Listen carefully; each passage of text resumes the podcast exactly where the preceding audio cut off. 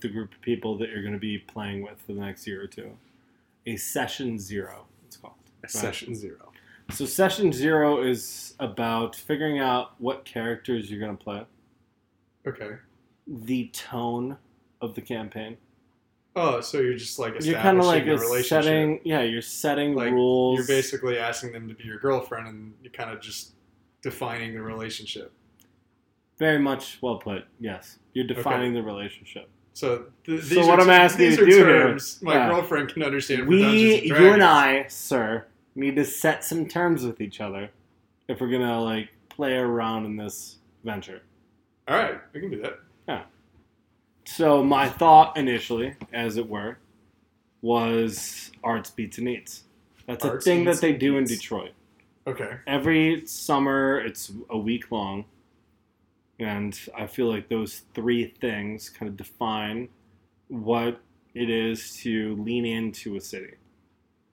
Yeah, that's fair. You know what I mean? Like, how do you appreciate the arts, the Right. music, and the food that a city has to offer you? Sure. And it just so happens that I, over the past two, three days, have scoured the internet. And there's not a fucking single podcast or really much of anything beyond the New Times that has that for The Phoenix New Times Yeah, nothing does also that. for owns the Dallas Observer, which does similar things. Do they really? I'm pretty sure they're owned by the same company. Go on. And there's there's some bad, there's some really shady shit with their their organization because they were. oh, really? Have you not heard of this? No.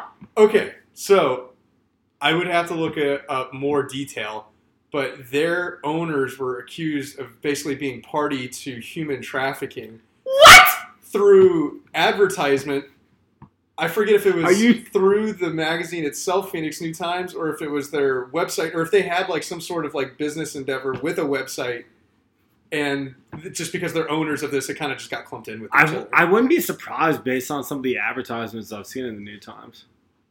I mean, There's some shady ass shit advertising. It's like. Craigslist, you know, like who Yeah. uses Craigslist anymore? And like Craigslist basically I mean- eliminated. I mean, right? Like, I mean, it's not like beyond our comprehension that this could be going on, but I've had some friends that have made some really great roommates through Craigslist. I've also known some friends who have found some really great prostitutes through Craigslist. these are stories I want to hear about. This is how we introduce. our exactly, dude. This is a session zero. This is session zero. Yeah. Okay, I'm fair by that. Yeah. That sounds like good terms. It seems appropriate. Apropos. Apropos. How Hmm. very apropos. How very apropos. Oh, on that though, my former news director used the term apropos all the time. Like And- in the news. He had no, he because he was never. Tell me it in- wasn't the part of news. like the like He was a guy that constantly held meetings just for the hell of having meetings. Do you know what I'm talking about? It's just like it was never anything that actually needed to be resolved outside of just the hey, this is something we've got on the calendar every single day. my favorite thing ever that came out of like the anti-work movement that happened over the past like two three years Sure. were people that were just like hey meetings are dumb Yeah, my meetings are a huge waste of fucking time we finally learned this could have been. this meeting could have been email. 15 minutes at the most most of the time yes an email would have sufficed Right. let's not fucking waste our time on this Very apropos. it's extremely apropos That was his thing, dude. You would say the term all the time. I forget. It's been a minute since I worked. he with him. felt so But he sure would of use- himself oh yeah. Oh my gosh! Like I felt, you know, it's kind of like when I use a word where I'm just like, oh, that's a really cool word to use. okay You know, like the moment you learn the word "fuck," then it just becomes part of like your fuck vernacular. fuck fuckity fuck fuck fuck yeah. Fucky fuck fuck. No, Right? You know, the moment you learn it, you're just like, wow, I to start using that in sentences. Makes But sense. you know, that one's a little more like nuanced culture, right? Apropos is like one of those you throw into. I feel as if like a power move. like you throw it into Hmm. Explain to people that you have this understanding and comprehension of reading, or want to throw in a big word that says, "Yeah, I'm intelligent." But in, in a lot of cases, you throw in words like this, and it's just like it doesn't come across the way. I feel like that's the kind of people that like pretend like they know French. Yeah, like yeah, like right. It's a je ne sais quoi. Like, motherfucker, you learned that from Austin Powers, okay? Right. You don't know French. Don't throw apropos Say at je ne sais quoi or Yeah. je ne sais pas? Je ne sais quoi. Is that what it is? Je ne sais quoi? Or is it je ne sais... Dude, you know what? I'm the first who's willing to admit I don't know. It could be je ne sais quoi, and I don't fucking care if I'm wrong. How very Detroit of you. Yeah. Just like, nope. Not eh, eh, across I'm sorry, river. that's Detroit. me. De toi. Yeah, Detroit. yeah, yeah. Jeez. Dude, and I, I still can't even believe how bad I was when taking French. So you Did you actually take French? Yeah, I took it in college. Dude, I took four years of French in high school. My fourth year was fucking AP French. This is a true story.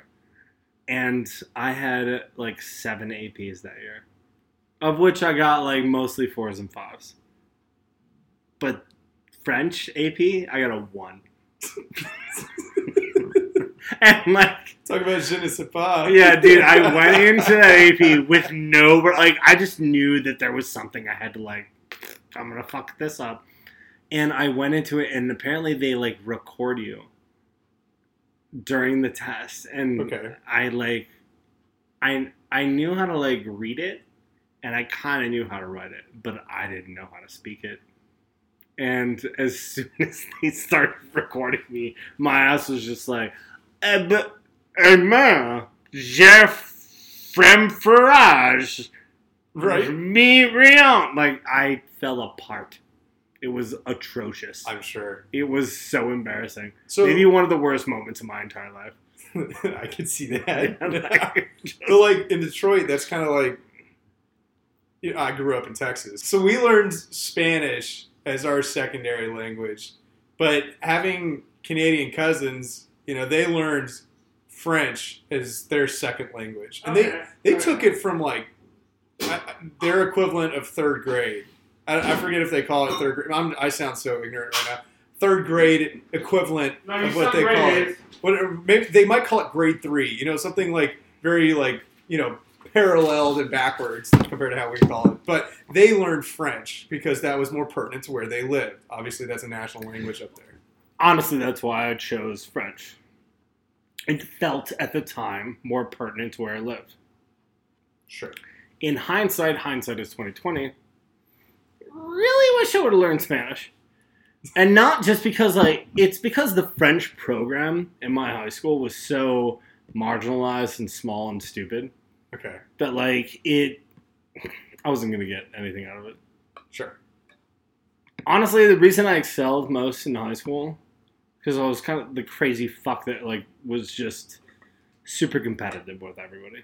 And if I would have had that in Spanish, hmm then I would have excelled better because I would have been like against other cats that I knew in high Right. school. You know what I mean? Instead of like the fucking nerds that I was in class with in French. We're, I didn't you care. kind of were just more buddies than. Yeah, at that point I was just like, all right, yeah. class. These are these guys that I'm in French class with. I don't care. Dude, Whereas if I was in Spanish class with like another person that was in like student council with me or some shit, I would be like, I have to be the one that does better than that. so it's all a power move for you a hundred percent at the time. at the time. No, I'm a lazy piece of shit. That doesn't know French or Spanish. Or Greek for that matter. Takanis. Kala. Okay, we took a little Greek because I went to a Did very you really? conservative Christian high school, so it was Wait, tell me About- about your high school. I feel like okay, I'm not even for the like not even for this. Dude, I went to an all boys Catholic school and you've never explained to me like the school you went to. I think in some ways people might interpret it a hair as a cult. But you know, I think that is just a very like radical I, I don't even know how to say it. Talk about je ne sais pas. Like Je ne sais quoi! je ne sais quoi. Je ne sais pas! It was it was an experience. So it kind of it started out when we moved from Texas to Salt Lake City. My parents were so fearful that I would convert to Mormonism in a public school that they put me into a Catholic school. Your parents were fearful that you would convert to Mormonism? I think their realtor or somebody. I, I think they were just very. they didn't want the influence, or you know, maybe they just wanted. Hey, have you're fucking with me because I thought you grew up Mormon. Dude, everybody thinks that. I, I, I literally, you know, back in my drinking days, and certainly, I mean, everybody knows I'm an addict. Like, you know, back in those days, I mean, I'd be doing like the most illicit, wrong shit possible, and they'd still come up to me afterwards, and they'd be like, "Hey, I just wanted, to, like, you say you're from Salt Lake City? Are you Mormon?" And I'm like, "Man, I must be the worst one you've ever met. This is this is a really great example, isn't it?" Or they're just not. I don't know, dude. I don't know why that's so funny. So Yeah, I- I no uh, for real though. I for some reason I always thought you came from that. I mean, I think there are striking similarities in, in, in ways that So people what? who grow up without the presence of like a dominant religion in their their household. Did you not? No, I did, you know, but What it, was your dominant religion? I mean, to put it in a certain denomination would be a little trivial because, like, I was confirmed in the Methodist Church. My mom grew up, I believe, Episcopalian, and then the church that my parents currently go to is actually associated with the Southern Baptist Convention. But I would, and, and I'll, I'll, I'll definitely kind of come to their, their accord here, like, it's not like Westboro Baptist. It's not like the radical radical. I would I would very much consider it in the evangelical stage uh, of things, which is kind of the more like born again type Christianity. And I- think it kind of took its, its twists and turns me growing up, where my parents were kind of figuring that out themselves, kind of what they liked and what they believed, and then also you know me kind of trying to figure it out. I think they were trying to kind of you know help me guide me towards a certain space like that. So when we moved to Salt Lake City, I think a lot of their fear was that I would go to a school where Mormonism, I would basically Mhm. be the token non-Mormon, Mhm. and I would be influenced in a way that I think they were not okay with. So I ended up going to Catholic school for three months. They did not like that. I had a lot of struggles personally. My sisters did fine; they were younger than I was. Um, but then I transferred very quickly over to this school uh, that is associated with the evangelical church, uh, and yeah, it was it was nuts, dude. like I uh, I did have a modified dress code, so it wasn't like strictly uniforms, but like I couldn't wear logos of anything. It had to be less than a quarter, and I mean, like I'm wearing a Playboy logo right now. That would not fly, uh, not in the slightest. Hey, Um, you have no idea. I used to have to like my hair couldn't touch my ears or the back of my collar. I remember that rule. Hair couldn't touch the back of the collar at Catholic school. I. I think they got a little more lax as the years went on because my family became very close to the school. And I feel like that definitely was a thing. Like if you if you donated to the school, if you were big with the school, like you could get away with more. And that's kind of like the culture of private school. It was like it's private. Well, you Did I ever tell you how I based my mom saved my like entire future? Like my ass was on the line, and my mom, because she was on the school board, probably No. saved my entire Nope, future. let's hear it. I got caught cheating in high school. My friend and I literally took a keyboard, put the plug in the back of the teacher's computer during class, and changed our grades because she put them in wrong. We were basically on the chopping block for not being able to play basketball. So we went and changed them to what they were. They found out that we were cheating and then went in and found all the grades that had been changed from previous settings. And here's here's the kicker was again, you know, we did this to where the grades were legitimate, to where we've been scored, and they just hadn't. The teacher hadn't updated. The teacher, This wait, first of all the teacher most at fault. This zero session is definitely gonna be- So she couldn't dispute. you're gonna have to pay grades. extra for this one. Oh yeah. so when all of this came to a head, it was first of all the daughter of um, the school, the high school secretary, is the one that turned us in Oh, because she heard from her daughter who was in our class, and then my mom on the school board was the one who said, "Okay, yeah, we'll suspend them a few days, but they're not they're not expelled."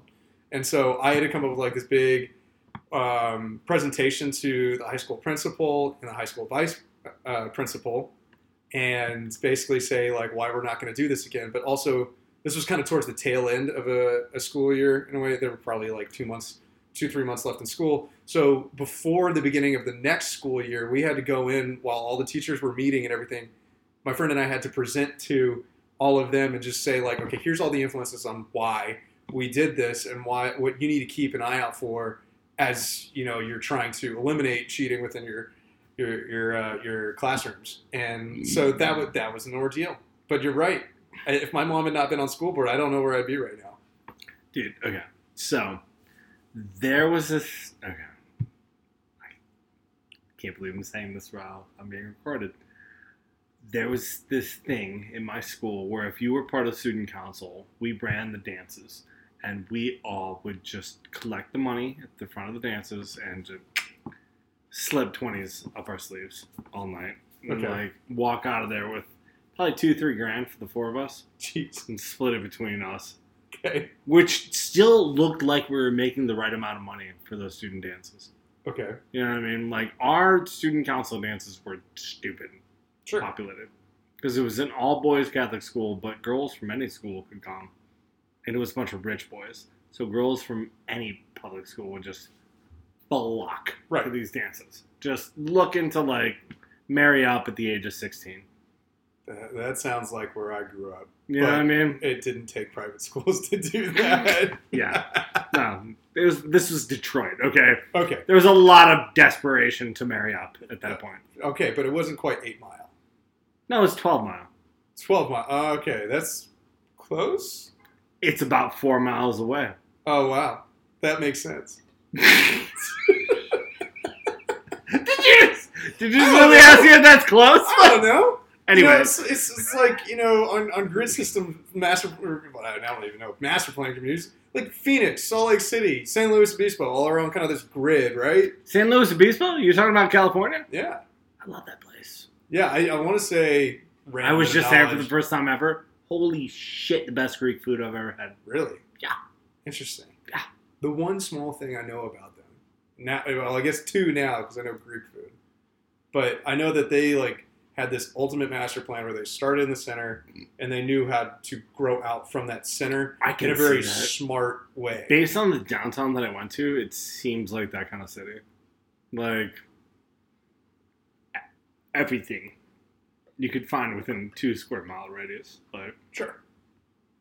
But the the postal service, two key restaurants, a hotel. Like it just seemed like like that in and of itself could be a city, and then there was a little bit more, a little bit A more, little bit more. a little bit. Sorry, I shouldn't do that. Recording.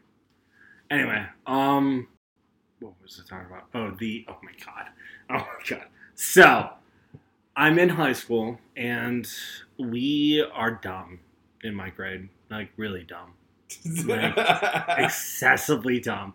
And we decide that we want to take this model that we have that has been passed on from generation to generation and just expanded that way too much to so many other people. So we're doing one of these events that's like one of the Christian Mothers organization things, right? And they're doing a 50 50 kind of deal. But there's just too many people that are stealing from the pot. And we get caught oh no. And I was the only motherfucker that just kept denying it. Like 14 people got suspended. Like multiple dudes that were on student council with me, and they all hated me that I wouldn't admit to it. Oh really? And like I had our president of the school, the principal, pull me out of class one day and just like scream in my face, threatening me like I know you were involved, and I was just, I almost passed out because I was so scared. But I wouldn't now I know to it. where your resolve comes from.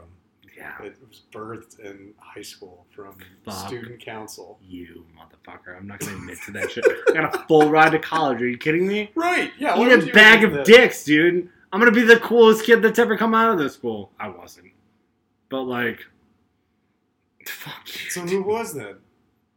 Oh my god, we've had like NFL football. There's a dude who was on the um, the what's it called, Kansas City Chiefs from my high school, who just won the Super Bowl this year. Oh, really? Yeah, I'm trying to think. People from Detroit. De La Salle. You know, De La Salle High School was the uh, high school that won, like, they 20 fucking seasons in a row. They had, like, unbeaten seasons up in Washington. That was that high school that just never lost. Okay. You not familiar with that? No. Google it, motherfucker. It's a real thing. Well, so I moved away from Texas before I had the full um, Friday Night Lights experience.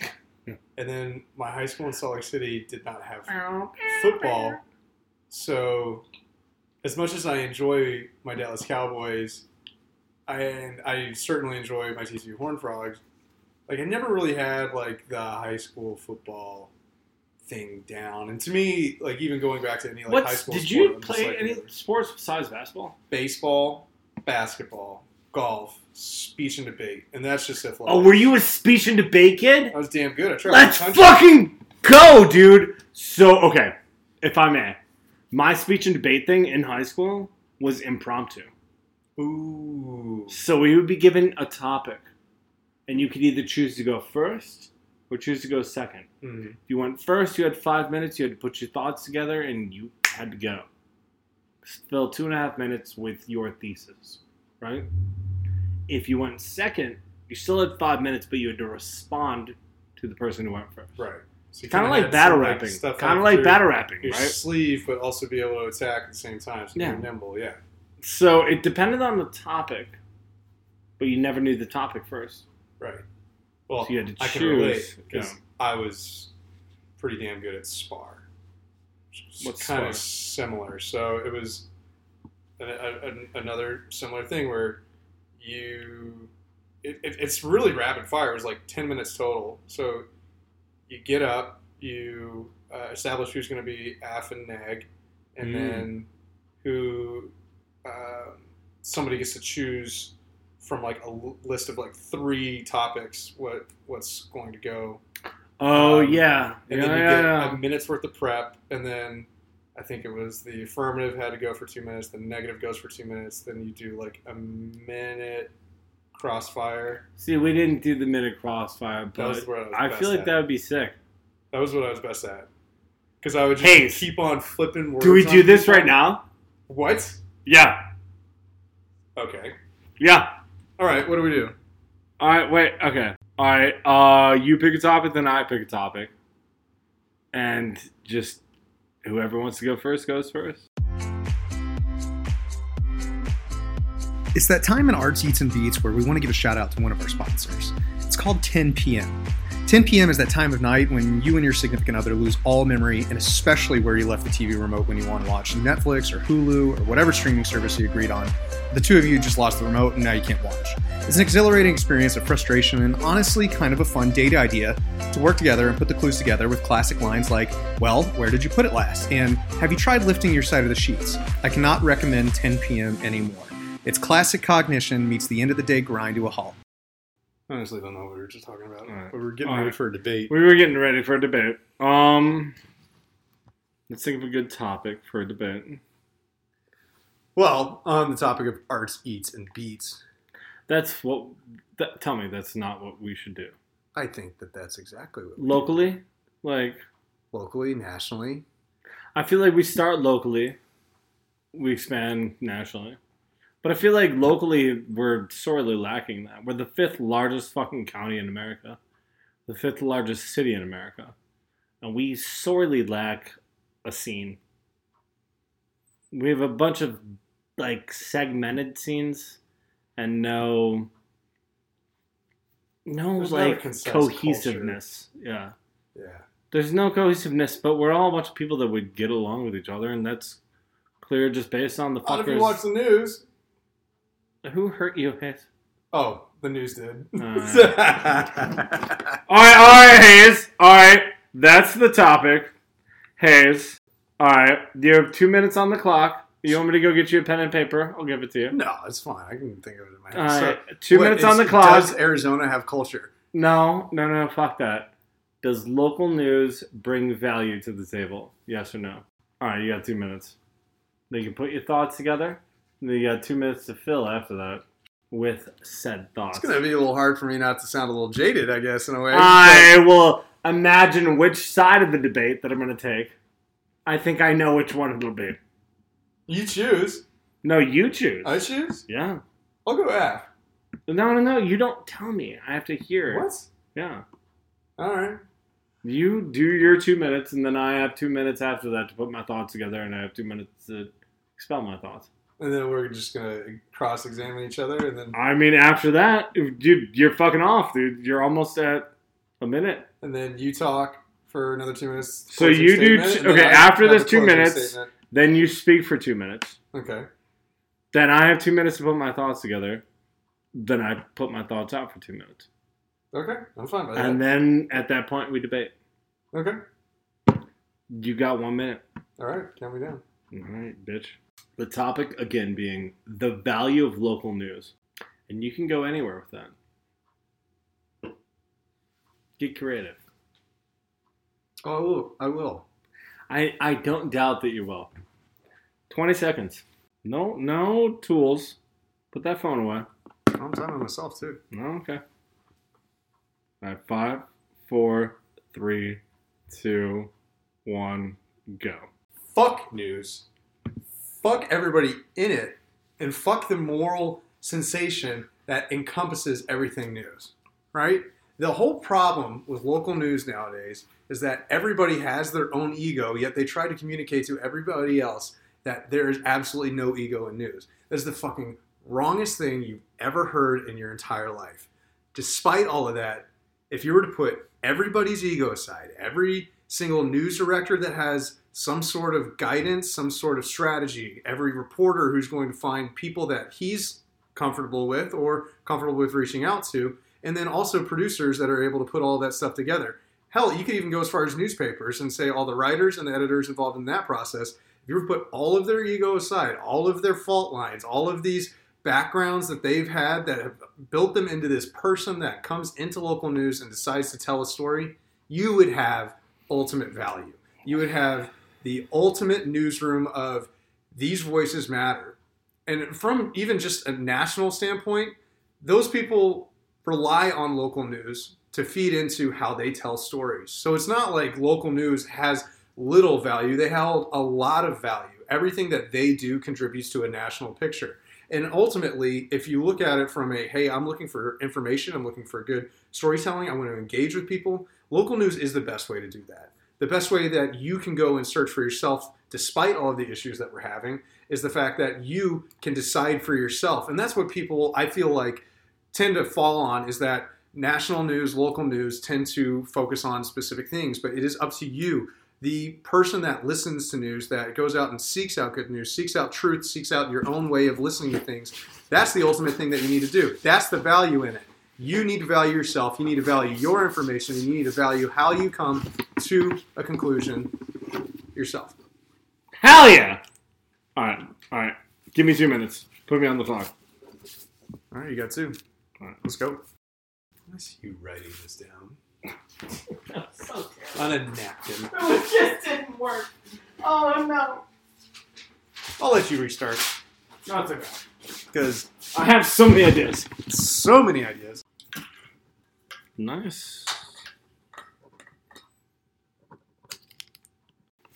Got 90 seconds. Mm-hmm. I wonder where the microphone is on this thing. Stop distracting me. No, I, I think it is It's somewhere there. right in here. It's definitely picking up. It's doing well. All right. Um.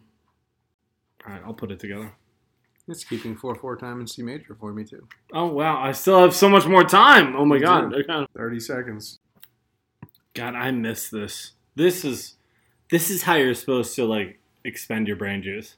Oh, yeah. It's shit like that. Why don't we do this more instead of like sitting around dicking around with each other talking about like the Kardashians? You know what I mean? Like, I wish I had more friends that fucking made me think like this. Like, yeah. that's all I'm saying. Well, it's an exercise. Exactly. I'm ready when you are. Fuck this time. All right. Yeah. You're ready. Go. So the whole point of the news originally, the news was the federal government saying that you can rent this airtime for 23 hours a day. If you just say to us that one hour a day, we can use that time to expand the public knowledge and make a more intellectual, educated voter. Right? You can educate the public on whatever they need to buy, as long as in that one hour we can educate you on how you can be a better voter and a better person in society. That's what the local news was based upon initially. That's gone now, obviously. But I think the idea is still there. And I think a lot of people that work in the local news, yourself included, still hold true to that idea and make that be what they want it to be. So, what did I write?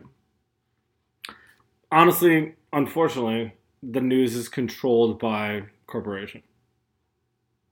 More so ever now than it ever was before. How many times have we seen that segment on John Oliver where they're all saying the same exact thing over and over in the same exact way?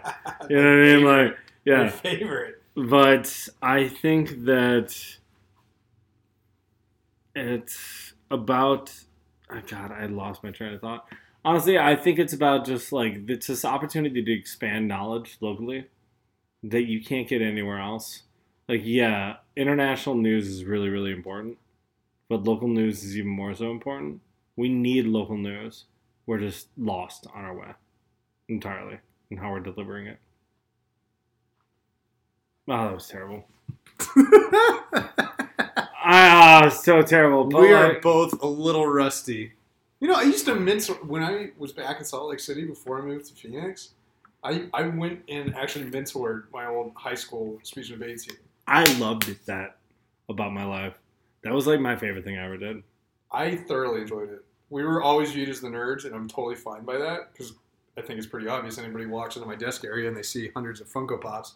I mean, it's it's it's pretty. Dude, tell set. me. Okay, so I've been trying desperately to think of an idea that can set us apart, just like Hot Ones can, as a creative idea to be different, to bring people on to engage them in a way that's different in any other way they'd be engaged. That's a fun idea. Th- Impromptu debate. I think impromptu debate's a great idea. I think also kind of in a way interpreting mm. news of the week and Well, yeah, random doing it, making it very relevant and timely.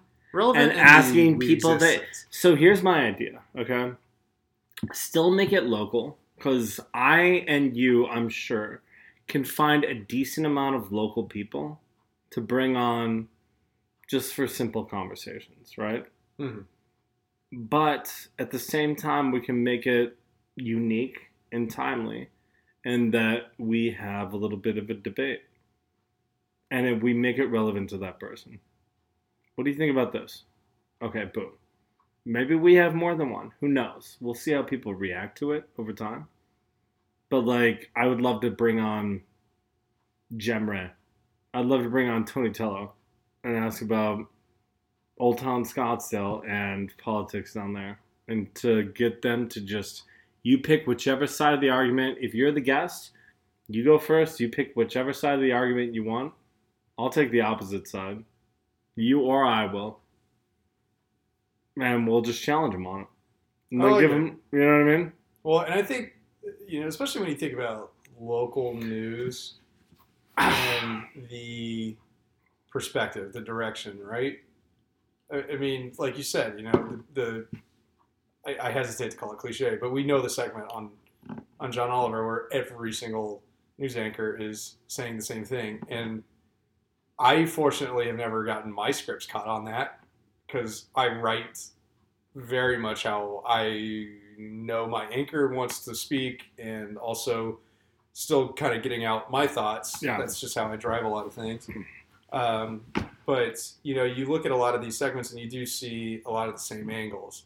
And I think to really, you know, uncover that portion of it, to, to really dissect, you know, what what, do, what does real reporting, what is real investigation, what does real journalism look like? I mean, you have to have conversations constantly. Honestly, if you were to put a microphone in, into any pitch room in America, you would find totally different perspectives and not just, hey, this is, you know, the one angle we're going for. It's we're working on all these different angles. We can only say one thing in one day. Mm. I think for a number of different reasons. You need to get somebody out there that says, okay, I'm the person that you want to talk to and hear about what they say about it. And then also get our perspective. I mean, if we're going to be any sort of expert on anything and just say, like, ah, that doesn't sound right to me. Or, you know what, I, I, clarify this for me because I'm, I'm not quite sure, you know, and have a little bit of So, that seed of doubt. Hear, hear me out on what I have to say in this. What you're saying is sparking something inside me, and I'm sorry to interrupt, but I don't want to lose this passion for what I have to say right now Sure. about what you're saying because it's sparking me big time. And it came from the experience I just, the whole reason I was latching onto this idea after this week of being in Vegas is do you see the video? I think I sent it to you.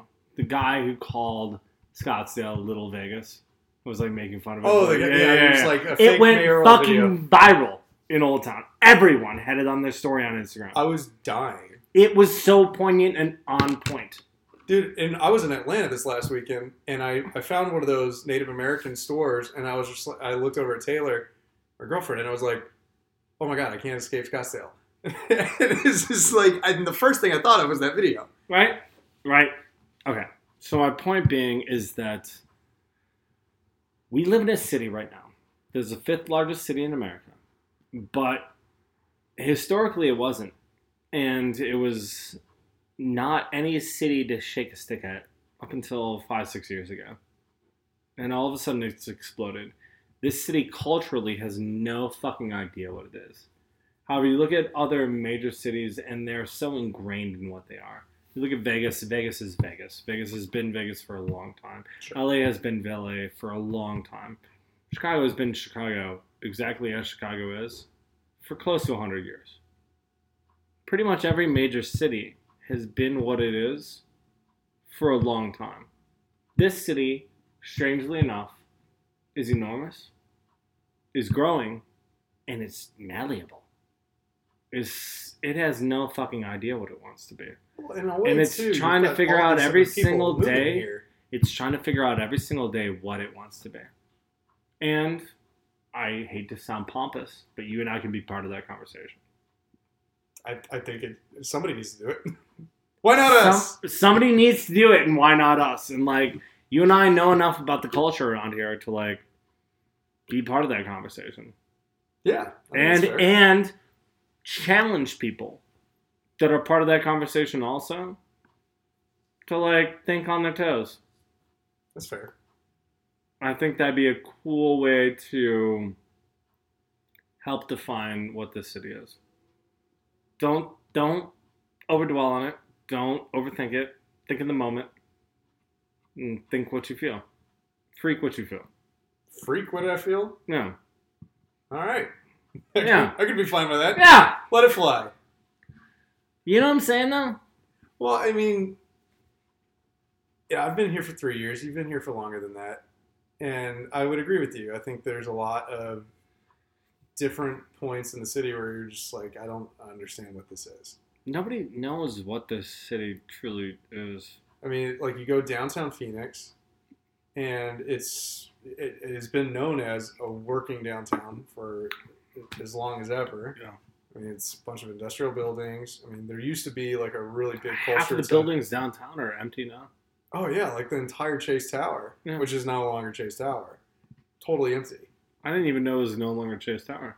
Yeah, I, I, forget when that happened. Was- I, I, there's one percent side of me that says that might not be true. I'm going to go verify, but I swear, because remember we had that climber during Super Bowl week that came up. Yes. Yeah. And it was. I Yeah. think everybody called it the former Chase Tower. So if I can remember well from that, I'm pretty sure that's kind of where things stand. But you know, I think that's you know a good point of like you know things are built up, they're ready to move in, and now a lot of things are moving away, and so it's just kind of.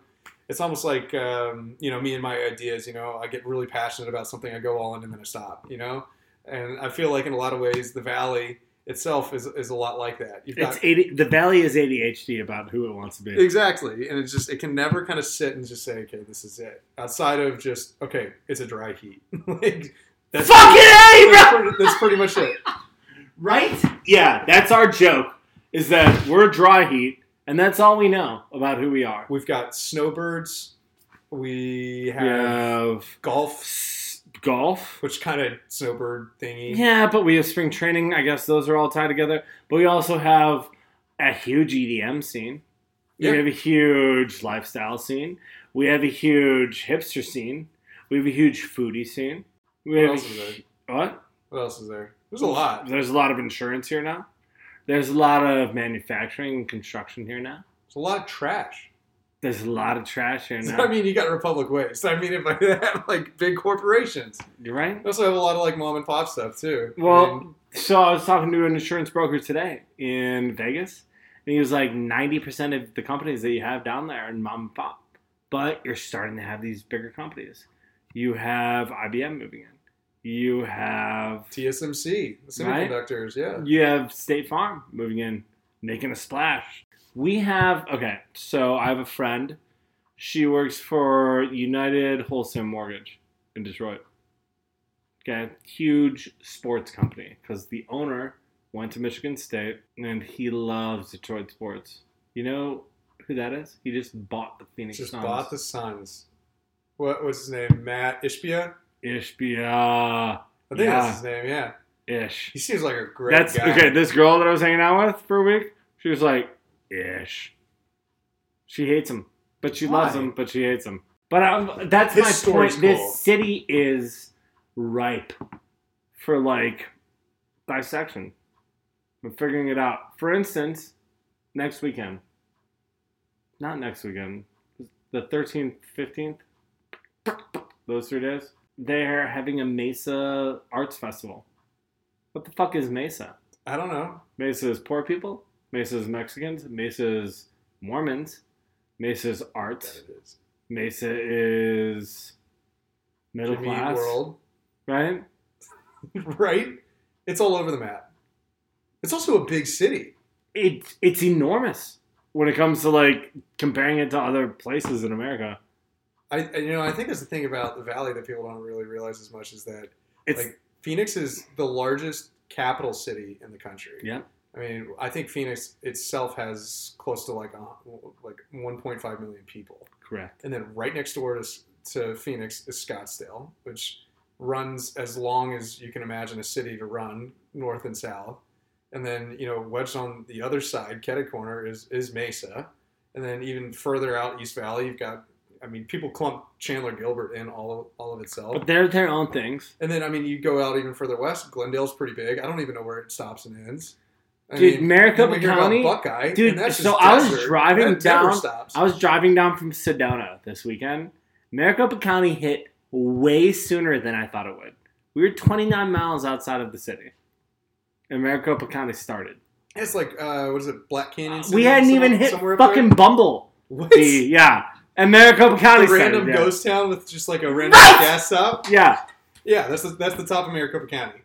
that's wild. And then you go down, and I mean, I think Casa Grande's Pinal County, isn't it? But just barely. I have no idea. It just yeah. it But just that's goes kind of the point. I have no idea. My point being is that this place is ripe for that. I agree. I think, but I think you know to kind of pick up on your Matt Ishbia stuff, like you know some of these cities, you just they, have such um, big names affiliated with them. You know, like Yeah. New York, it's the Rockefellers, right? I mean, you, you could throw in a few other names probably too, but I mean, when you think of New York City, I mean, you, you can't go in that city without knowing something about the Rockefellers. I mean, you got Thirty Rock. I mean, it's it's very synonymous, right? Uh, you go to you know other cities. You know, Chicago's Wrigley. I mean, they've got presence here in Phoenix too. Um, I mean, you've got these big names that kind of drive a little bit of what's going on in those towns. You know, whether that's industry, whether that's people. In Phoenix, I feel like forever it's just been kind of a small town that boomed, and we don't really have that We- one we do one have person that. needs to drive that. We do have that. Are you familiar with the Thunderbirds? But we do have the Thunderbirds, but that's like Illuminati in a way. That's fucked up but accurate. I mean, you've got a, a very powerful organization of people with a common interest. I mean, it's no I don't think lot of no, I don't think the Thunderbirds are Illuminati at all. I think they are trying and you know what, I could be wrong about this. Like I'll be the first to say that I could definitely be wrong about this, but I think the Thunderbirds are just trying to like give that Illuminati feel to the city of Phoenix. that there are families out here that are like cooler than thou. But at Fair. the end of the day, I they're just they're just new money. Uh, Well, there's a lot of old money too, because like a lot of things Is there old money out here? Yeah, I mean, Really? oh, a ton of it. I mean, I think I, I want to say two of the largest ranches in the country exist in Arizona. So, I mean, if you just think about ranching, which has been around for like, jeez, as long as we know. I mean, Cowboy shit, baby. Exactly. I mean, Arizona's very well known with cowboys. Like, I mean, you've got you know this entire culture built around that that you don't see until you get out of the city. And I think, especially when you think of Phoenix, you know, you think dry heat. You might throw in like a sports team. But- no. There's there's not really like industry. Who the fuck? What sports team are you gonna throw in out here? Maybe the Suns. Definitely not the Cardinals. As much The as they Suns are to be. cursed. They are cursed. There's totally a curse about that. They Let's need- trade for KD. He's out for four to six weeks. he's What? back. Cool. Did they win? I don't know, but I know exactly. I don't know either. that- I know they're a four seed, so God. uh, anything could happen. I just I can't with the Suns. I want I want to like the Suns. I went with a friend of mine, Christine, downtown. Was it last year or the year before? And we were outside of the uh, Ryan, just ironically enough. Yeah, the apartment complex. Yeah, watching the Suns like right outside the stadium, and like just sipping back fucking tequila, trying to enjoy the city of Phoenix for what it was. Yeah, they lost. so th- I mean, is that Phoenix in a nutshell? Is like they try and they yeah, can't. exactly. Like Phoenix just, but they don't though. Phoenix low key wins. Like I mean, look at the housing around here. Look at like what we've done terms of city building. Just, sports is not the place here. Yeah, I feel like give that time though. I feel like as this city grows, call me a conspiracy theorist. I feel like sports are gonna boom here. Well, I think you look at spring training, which is obviously something that they built in big. You know, spring training actually started in Tucson. Here, somebody had uh, like a minor league team, Really? and it was during the. Um, Wait, wait, wait. Educate me. So it was during like the 50s, I believe. During all the civil rights movement, um, there was a lot of I'm not great stuff happening in Florida, which is obviously they've still got the Grapefruit League. No. And I want to say it was a minor league team owner here uh, thought that, hey, we could house something that's a little more accommodating for, um, you know, um, black people that wanted to play baseball and not have the harassment of going to Florida. And so he ended up moving out one team. I think he became part owner of, of some team. It may have been what are known as the Guardians now. Um, I, I probably have that wrong, but it was he No. definitely he grabbed one team, which drew the Session interest. zero, dude. It's like all things are fair. Right, and he, Yeah. he drew the interest of a few other teams, so then it started just growing and growing and growing. And I think it was even up until like maybe four or five years ago, there were still one or two teams that were holdouts that were actually in Tucson, but now everybody's in the valley. And so you literally had oh, this. Dude, the money here is stupid for spring training. Oh, and you know the, what the biggest one is? This Cubs. The Cubbies are so expensive here now. It's stupid. Like It's not you- even Portillo's anymore. It's Portillos. That's one way to put it. Like, I mean, anytime you go to Sloan Park, you're just like, wow, this is this is baseball. This is spring training. But then, like, you know, you go to Talking Stick, and it's relatively easy to get. Get tickets. so my friend who was out here with, um, you know, Mortgage Warehouse or United Wholesale Mortgage. I always want to do United Mortgage Warehouse because I think it's UMW, but it's UWM, United Wholesale Mortgage. Anyway, she came out here to be brought out to Cubby Stadium. Like she was meeting with a fucking mortgage broker who was bringing her out to that stadium. That is like now a place that you bring people to schmooze. Sloan, Yeah, yeah, it doesn't surprise me at all. he- that actually that dude actually he proposed to his fiance, now fiance, at the stadium. That's Sloan. You didn't do it during in a Wrigley. spring training game. Interesting. That's that's enough to propose now. That's a thing. Uh, it's now a thing. So, like, is that Phoenix's identity? Is like you can't do it in another city, so you come here and have like your almost like Vegas is a knockoff wedding, like we're your knockoff entertainment. Oh Jesus Christ! Holy Jesus! No, actually, yeah, yeah, I think so. Hey, do you want to go to a football game? Well, the Cardinals have a game this weekend. Might as well go. I Hey, mean, do you like basketball? I did. ASU's just down the street, but we've also got the Suns. I did, Your I did. not that bad. So you know, I was happy to go to a Thursday night football game. I can't remember the last time I went to a professional football game.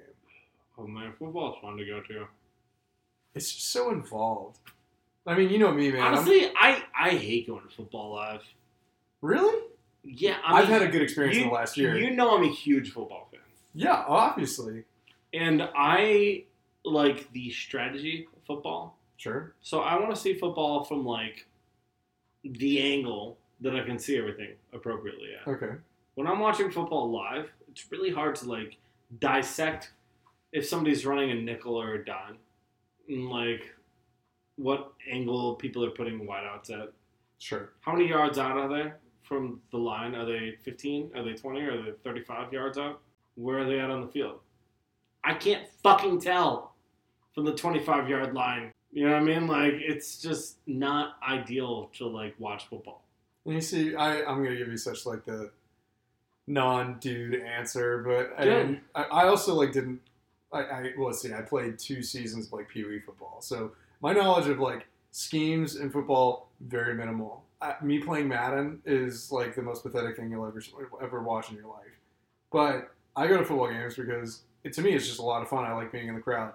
It's but like to me that's no different than Which is a like, good answer. You know. Yeah. And I mean, like, I was fortunate, you know, having gone to TCU, they came out and played in the Fiesta Bowl here. I got to watch them beat Michigan, and that was yeah, how much hell of a scheming time. were you watching during that game?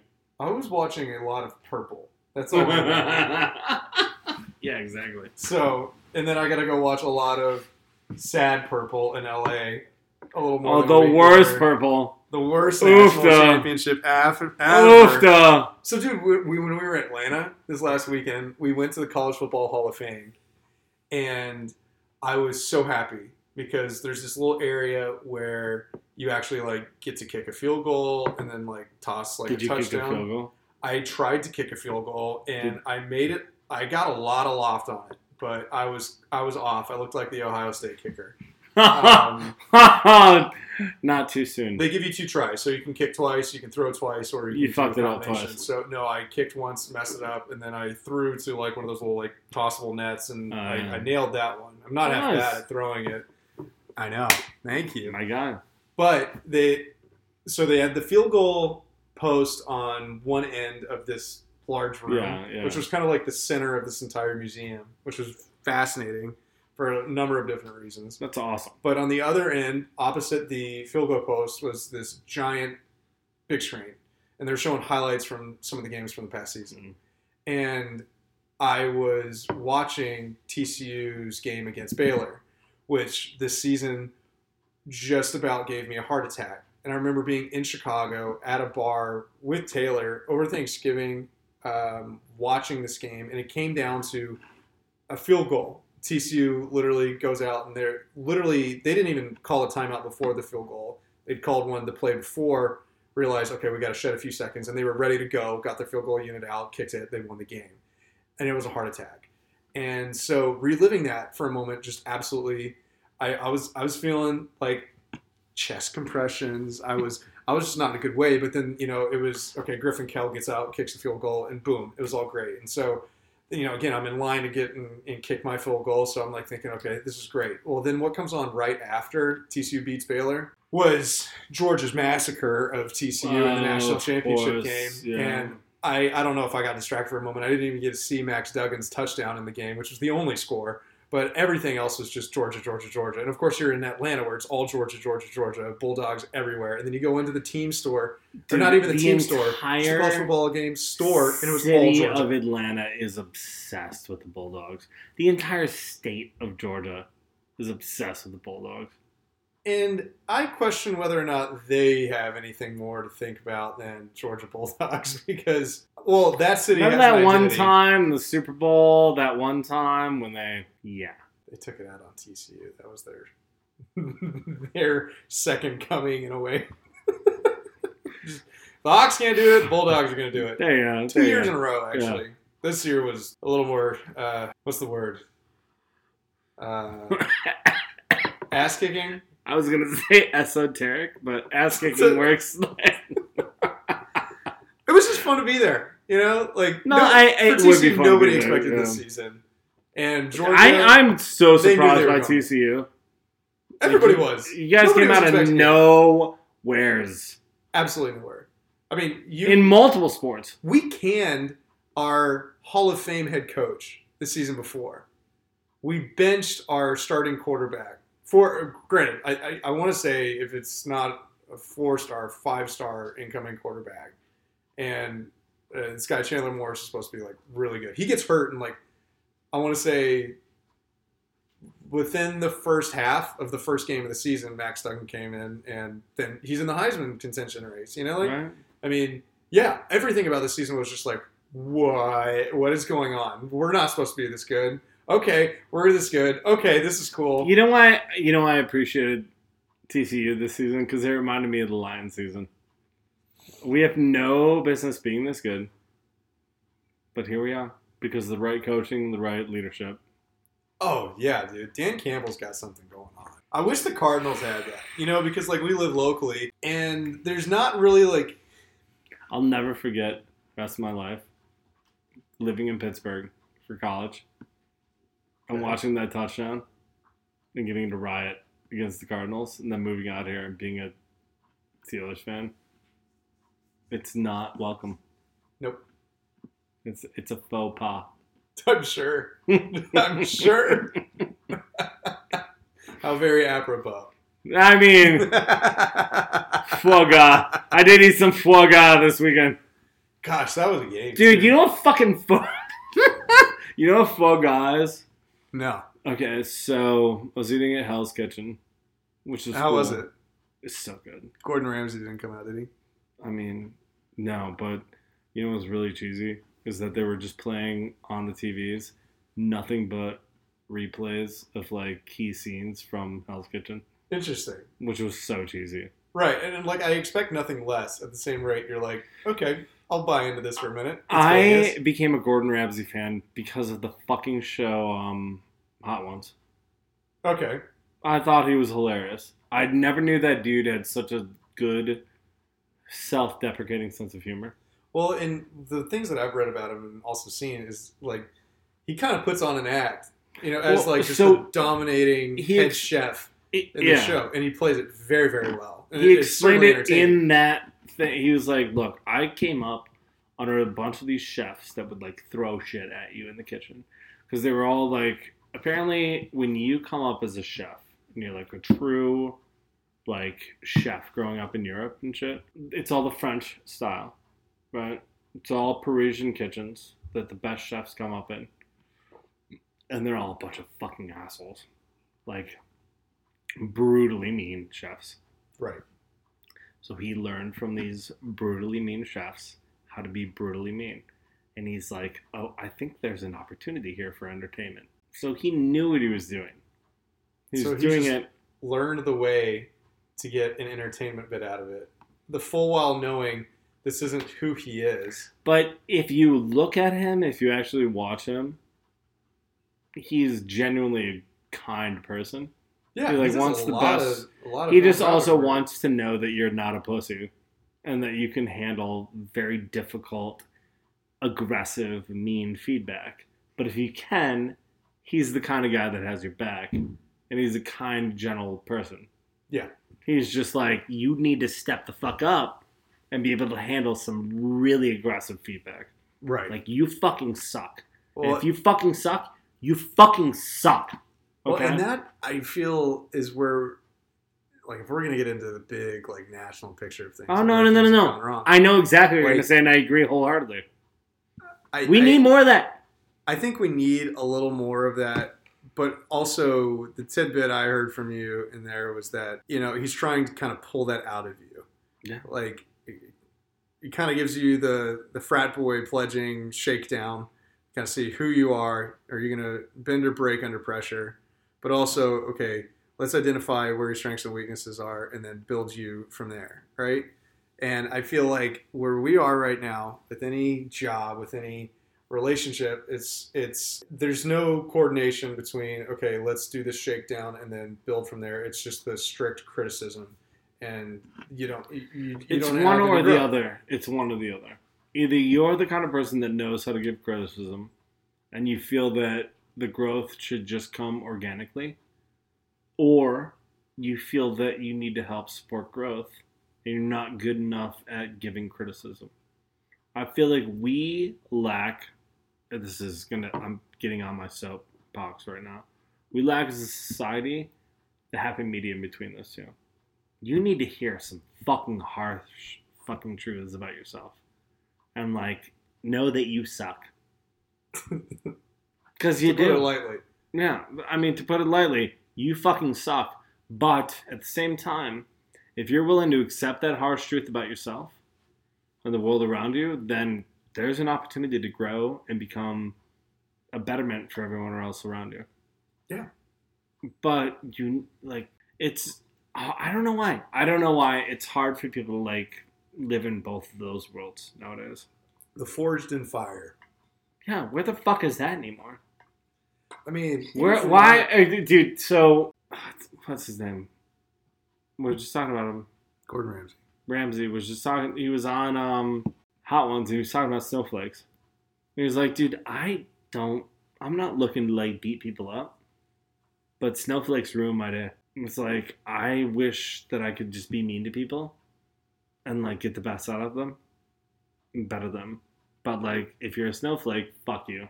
And the I- fact that he used the term snowflake, That, that's actually pretty big for somebody as big as he is, because that's you know what I'm saying? very, uh, Very, like- very faux pas. Yeah. Um, you know, I, I- it's funny. I was, I was talking to uh, Taylor about this earlier today, which was how it it's not enough just to be critical either of other people or yourself. Like you have to at some point decide that there's going to be a problem solving element to what you do, and you have to come up with a plan of action to move forward.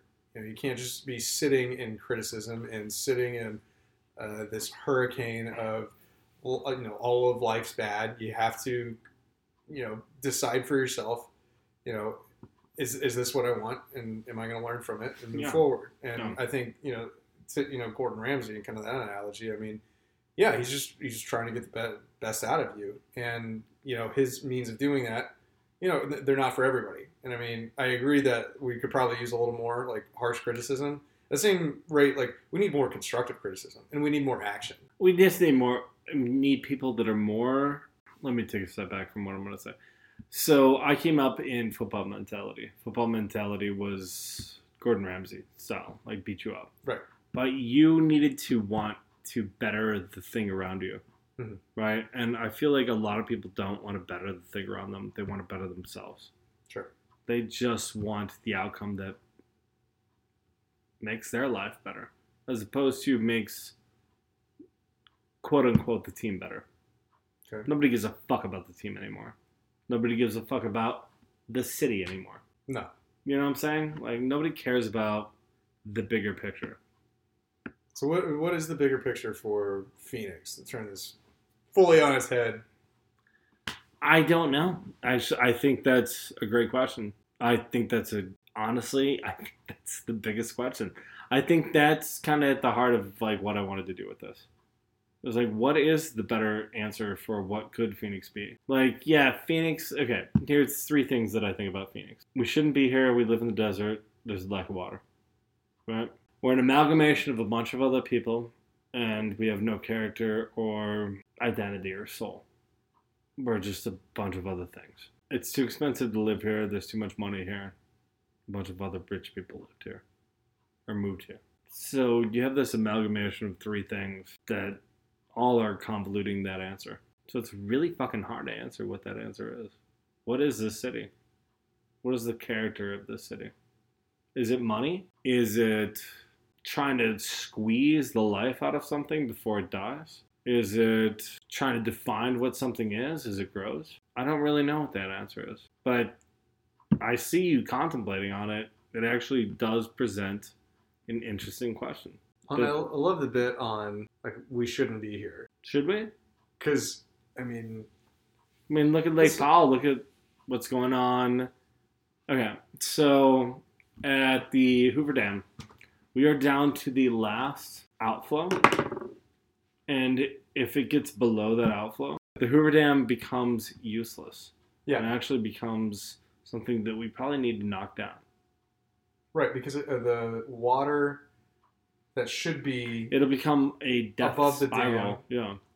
that drives hydroelectricity can't do it, that. it, anymore. it will only outflow at that point and we won't have any hydroelectricity from it and if anything it'll be blocking the flow of water that we desperately need downstream to make other dams work right.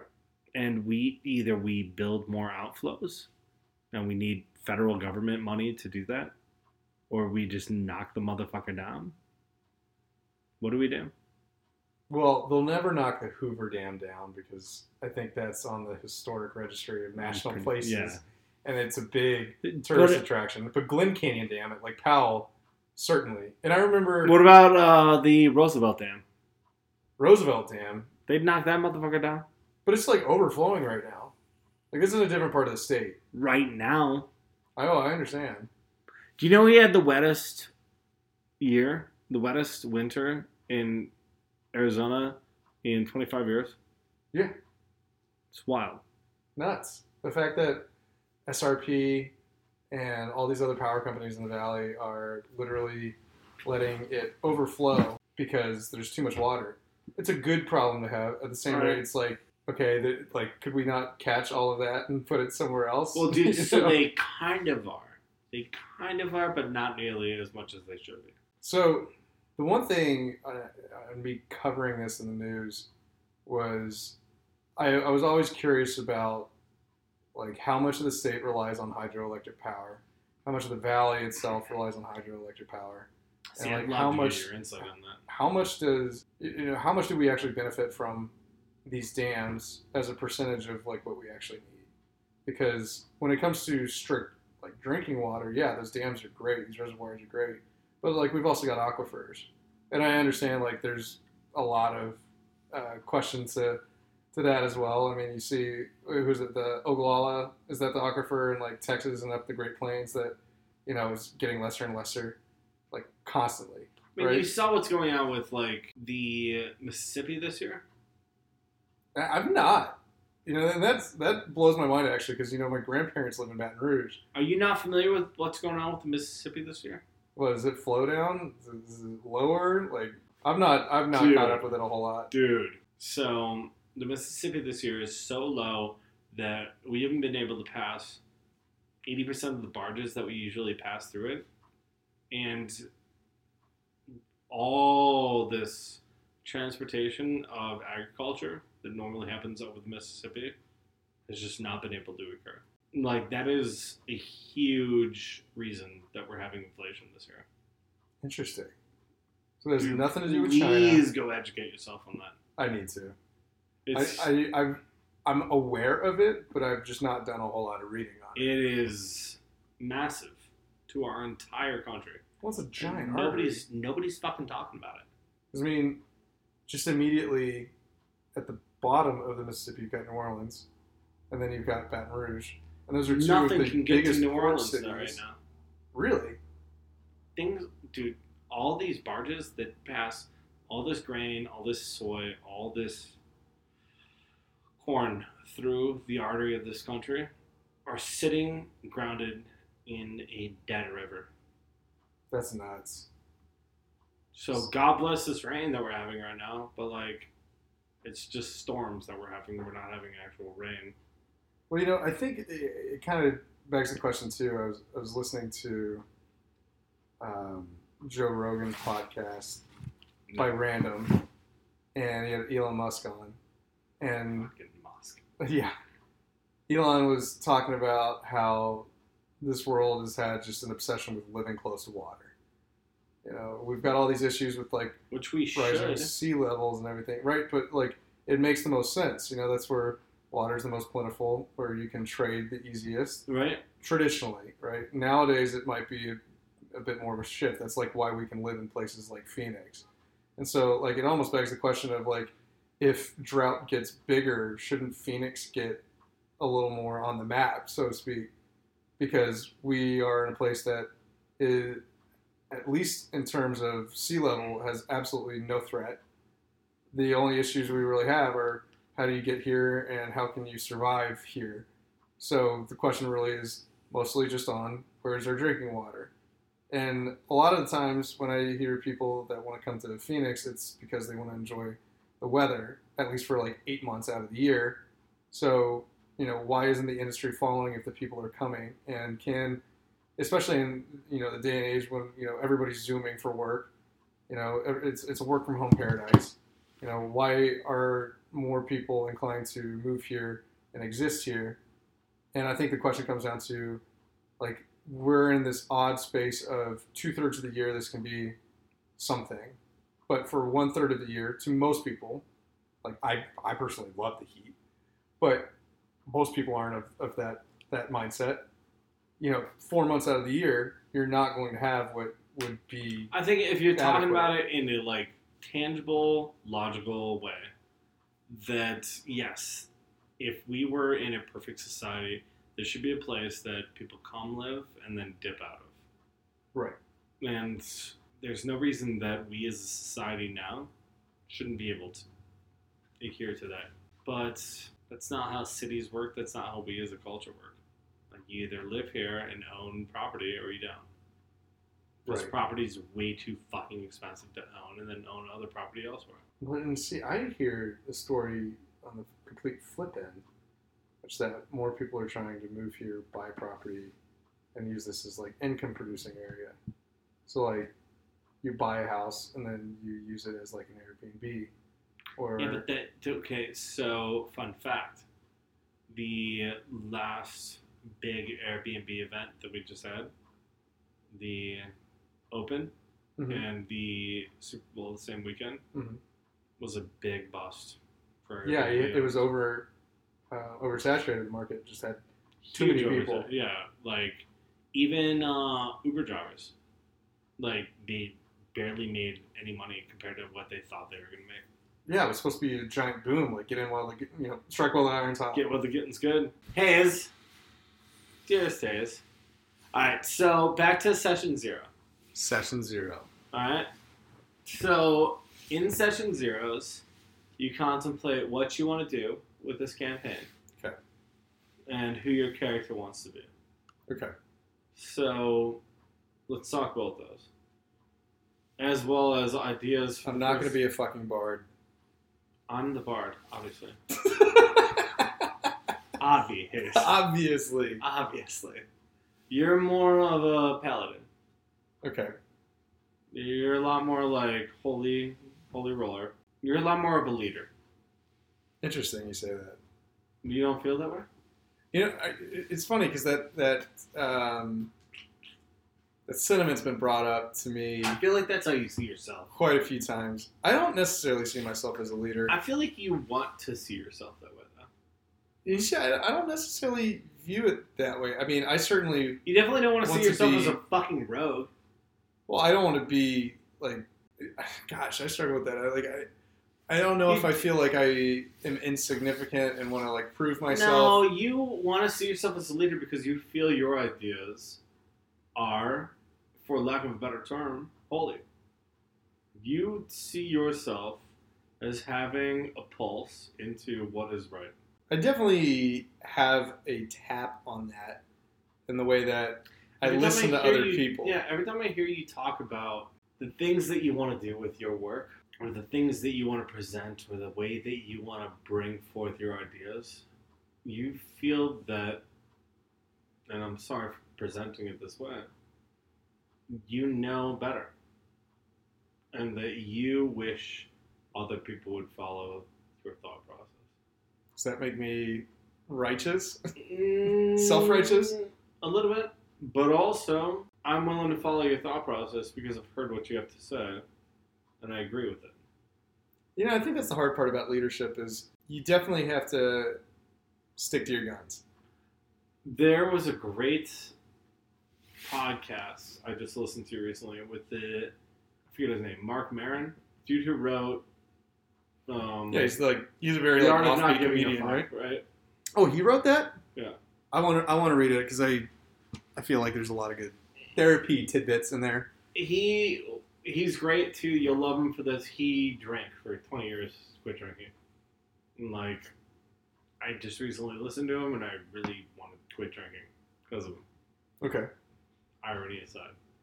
But I'm not even kidding. I'm not even kidding. So his thought was like, okay, there's three different things that you need to excel in this world or to be a leader. Number one is to put in the effort, and everyone is willing to do that. Everyone's willing to wake up early and go work out. Everyone's willing to like do the things no one else is willing to do. But really, what truly makes a leader, two things on top of that. One is having an idea that's contrarian, right? okay. And anyone can have an idea that's contrarian. Number two, or the middle idea, if you will, that's the hardest of the three, being right. So a lot of that seems like it hinges on perspective because like Bingo. everybody wants to believe that they're doing the right thing. You can chase that idea all you want, and you can tell yourself all day that it's right. And maybe, just maybe, part of it is kind of convincing the world around you that it is right. I feel like you just saw through my entire career. well, you know, in a way, like you know, being in a newsroom, it was challenging because very, very, very, very few people knew that I had more of a conservative lean, and I wouldn't consider myself right wing. I can wouldn't consider myself left wing. I, I would consider myself very middle of the line, and um, you know, it was difficult always Especially having in to battle yeah. this news process that always saw the left wing side of things. And I I am not trying to say that like everybody out there was trying to continually put out left wing bias, but I mean you you do have this influence, and to be challenged on that often didn't go well for me. Um, Hmm. Even though you know I was never quite out with Really? kind of I think no, absolutely not. I think anytime that I would question like ah, I just don't feel great about this or you know say hey we need you know this perspective on it. It often kind of went by the wayside. And that was a lot of like leadership above me that said, decided nope i'm right. We'll do it this way. And continually trying to as i saw myself especially in the last probably eight months of, of, of me working at this station was that you know i really tried to lead from the bottom. Like i tried to I would I would come up with these ideas. I would execute, and I would do very alternative means of news to, you know, I mean, like you said, you know, contrarian. You know, I, I would definitely say that a lot of the things that I did were very different. They were very um, likable. They were very, they, they were just well done. And I'm not Hmm. trying to say that to like toot my own horn, but I did it in a way yeah. as in, kind of in a way, I was like trying to show other people that there's not just one way to do this and you know to inspire people in a, in a way that look if we keep doing things the same way that we've been doing them we're going to keep getting the same results that we've always been getting. If we do this in a different way no matter what way you're doing them you have the opportunity to at least shake things up.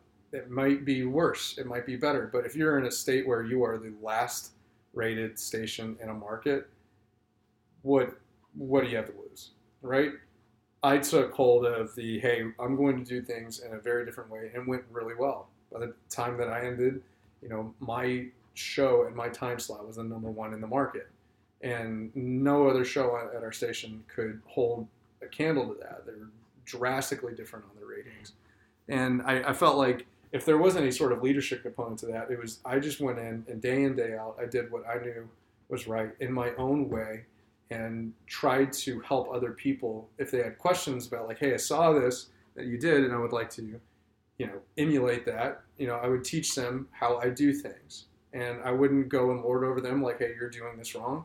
You know i would question some things like hey you know i really feel like this would make it a little better if i felt strongly that that was something that needed to be brought up. But i wasn't the kind of guy that would constantly crit- critique something and you know immediately in their face say like no this is wrong we're doing it this way and in a way, maybe I should have been more like that. Maybe that would have lasted a little longer. But I think in a way, I also drove myself crazy when I, I did feel try. like that went against your modus, your mo.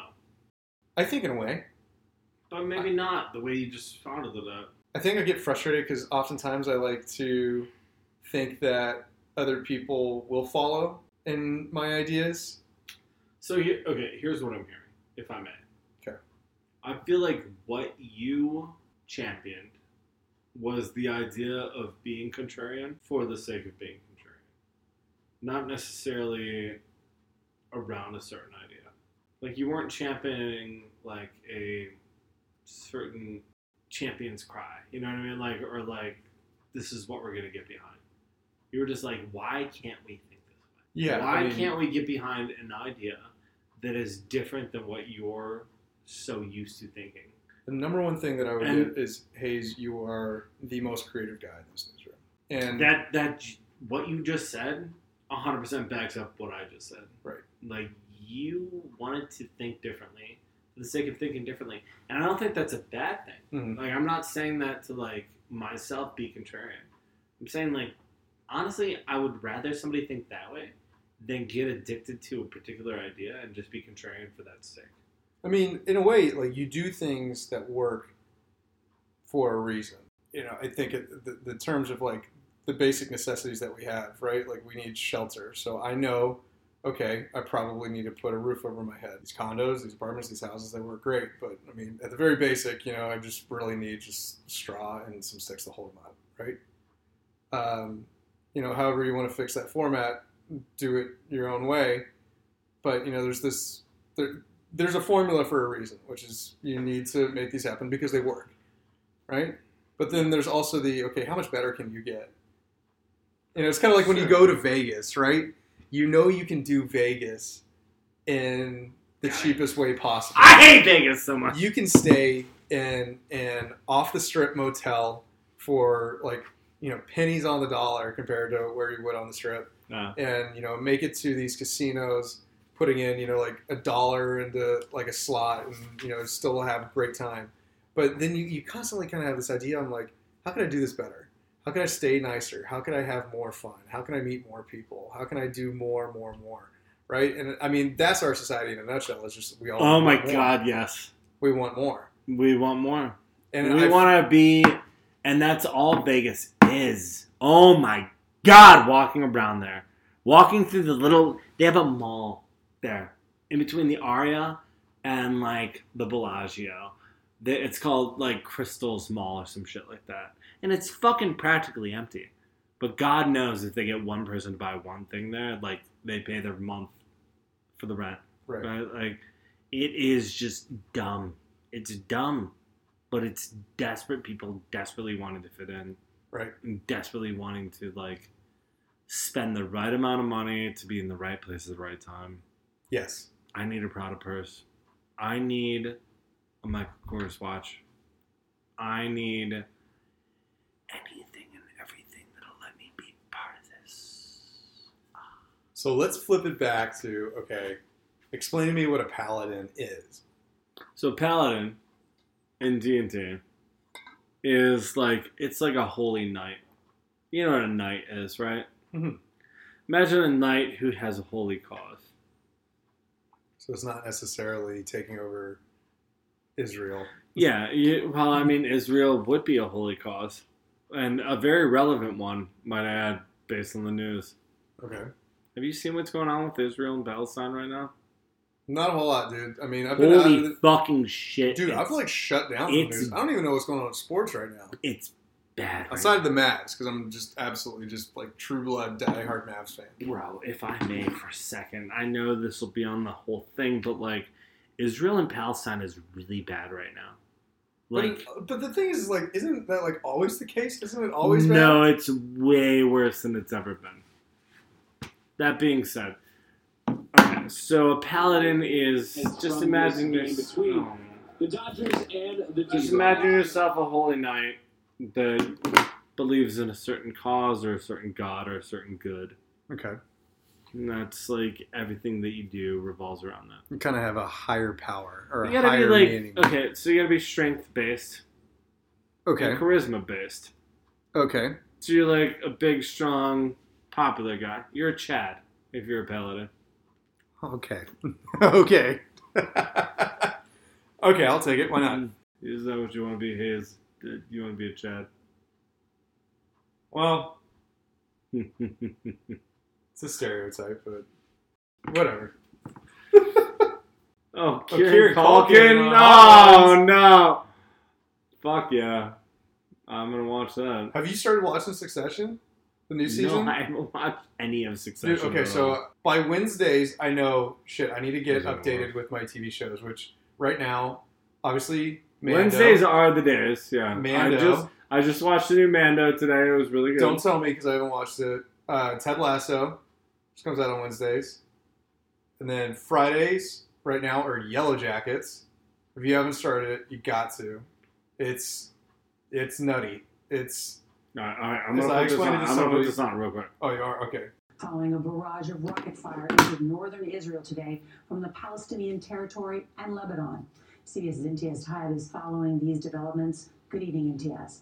Norah, good evening. Always because a we as America frankly fucking love unpredictable Israel. situation unfolding inside Gaza right now. Loud explosions could be heard across the densely populated Palestinian territory, which is controlled by Hamas. Okay, first thoughts. I am so glad to be out of news where I don't have to talk like I'm a robot. Hayes, how do you feel about these new updates? You want me to do this in reporter speak? Yeah. Breaking news, Ryan. Just into the newsroom right now. We're talking about the most biggest breaking news possible. it's like, dude, you spend 30 seconds talking about, okay, listen to me, dude, instead of just letting the story tell itself. The most biggest breaking news. and it's never going to get better until 30 seconds later into our newscast, and you got to listen to this. It's like, Dude. dude, all the little tricks and stuff for that. Okay, so th- but that aside, that aside, okay, because that's honestly it works No, no, for no, news. no, no, it I- works for news. I tell my parents this all the time. Stop being so Reader's Digest. you tell me on Reader's Di- Digest all the time. I hate that. I've never gotten it out of my head. Just because I like the 1975, I'm a Reader's Digest music interest. I'm like, come on, dude. It fucks with you, doesn't it? It does. It It's hurts. really- it's- it it's hurts. Yeah, like my it's head. deep. Yeah. I told Taylor, and she's just like, "Wait, what?" And I was just like, "He thinks I have maybe not like a mainstream music taste, but, But a Reader's certainly Digest. kind of a like off, just off mainstream yeah. interest." Yeah. Yeah. Yeah. And she's like, "What? You come up with all this crazy music?" And I was just like, "Well, it's because Ryan doesn't hear the weird stuff that I play like Dude. to you- myself that only she will see, and you probably won't as often. But at the same rate, like you and I both have very unique, eclectic music taste. But Yeah. yeah, the Reader's Digest comment is definitely fucked with my head. It's definitely been like, wait, am I? In, in so many ways, Good, dude. I, Good. I struggle with like, okay, so I got to prove myself in so many different situations, right? And now I'm like, geez, do I have to show Ryan how cool I am now? If- that I'm not Absolutely, you do. Digest? Yeah. You do. Speaking so of- okay. Speaking of which, throw it up. Okay, so this whole deal Okay. So wait. So okay. is so sad for so many reasons because, oh yeah. for yeah. one, Gaza is, like they said, it's very densely populated. And the thing that I find most intriguing about it, which is why it's the saddest part of it, is that basically you've got this militant group that is basically using them as cover because nobody else wants to just fire rockets and beat them out the American way, just use a drone. You know, it's no, we actually have to like You're fucking very- really well educated on this. we have to be very you know cognizant of like okay if we're going to attack anything in there what's around it you know it's not like afghanistan where you literally just know somebody's in some random hideout in Even in Afghanistan, we've been terrible about not hitting civilians. thanks obama I mean, and i don't mean that from a, a political I mean, Like, I mean, really let's be fucking real. Like Obama's administration was awful about not hitting civilians. And you know the sad part of that is it's kind of that philosophical question uh like the train tracks right you know it splits and Oh my know- god, yes. you know what I'm talking Yeah, yeah, about? Of course I do. Um, I forget. I forget what they. Call, there's a very specific name towards it, but basically, it's like okay, so you can Is there one one, person way and you kill yeah. one person, or, or you veer another way and you kill like five people. but is that one person the person that you know and you love the most, Or is it the person that can like save the world, like cure cancer? Right. or is that not The Last of Us? I mean, it, it is. That's literally what they were setting up in The Last of Us. Was that very specific example from philosophy? Right. And that's what I love about. not just this person that you love, but the person that can save the world, or fuck everyone else. The world's already broken. Well, in a, a lot of ways, and I don't know if you and I talked about it a lot, but I find it more of the question of free will, which I think is the question that comes up more often than anything else, which is like, do you actually get to decide what happens to you. Well, you know that. Okay, yes, that. I, I don't know which one I want to tackle first. Let's do the free will one. Okay. Oh, okay. Yeah, I no, I don't think you do. I don't think free will truly exists. Because the moment you think you have free will to make decisions, the moment you negate your impact of decision on everyone else around you. So someone here is a Hobbesian. Who's all about the social contract. Make one decision, but there's a lot of consequences. In You know what my thing is, man? I believe that. Okay, so I'm big, really big on like the whole idea of manifestation, right? Sure. I think a lot of people are. Yeah, but like I think that there's like an actual physical construct around that. Yeah. And I think that the more y- your decisions create waves. Imagine you are a buoy in a pool. Okay? And you can create a lot of fucking waves if you want to, or you can create very light waves if you want to. But regardless, your decisions make waves around you. Sure. Okay. And everyone else's decisions around you make waves as well. Do you want to make big waves or do you want to make small waves? I'd rather just make small waves. Yeah, well, chiller. sometimes. Sometimes you gotta make bigger waves. Yeah, I get it. Sometimes when there's some really important shit on the line, like what you were just saying, Mhm. It's necessary to make big waves for not just yourself, but for everyone's sake around you. Right. Like, shit gets fucked up. Well, I mean, like you look at the Israel example. Like, if You you gotta make some to- big fucking waves. if you were to take one missile, drive it into a highly populated area, and take out some big name people, and you were it's sad. And again, this is just theory, but like you were to take out, you know, hundreds of people in the process. Like you know, the good involved in taking out, you know, very high-ranking officials that are using them as shields, in a way, would mentally screw them up to be like, oh, they're not playing around. Like they're willing to you know, go against this moral. So you believe in playing the um, mental game? I, I think a lot of it is the mental game because I mean they're using people as human shields. I mean, how, how can how can you not think that that's a mental game? That that's that's not a physical game, as in like brute force. It's not you know an O lineman versus a D lineman. It kind of is, though. It is entirely a It's both. moral mental game of okay, we you know like especially the United States wants to think of themselves as this moral mentor to the entire world. You know, that- We're the worst bully on earth. Oh, totally. And but I mean, I mean, how do you get what's behind the what- word? What, you How know, do you get behind America anymore? I mean, I'm.